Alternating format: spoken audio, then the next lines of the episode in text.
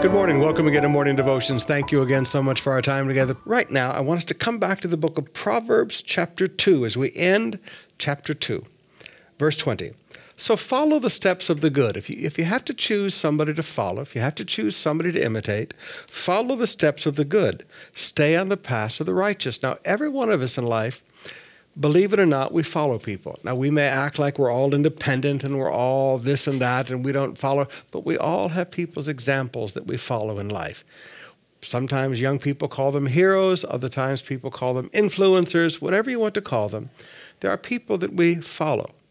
Now, he said, listen, follow the steps of the good, follow the path of the righteous. And then he makes a promise. For only the godly will live in the land, and those with integrity will remain in it. He said, listen, if you follow bad examples, you're not going to live in the promises of God. The land refers to the promises of God for the people of Israel.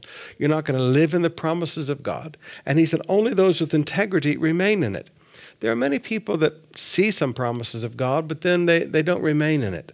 They, they, God gives them a beautiful business, but then one day they come crashing down and there's nothing left. They, they have a, a beautiful home that God gives them, but then one day all of a sudden they, they lose their home for bankruptcy or whatever.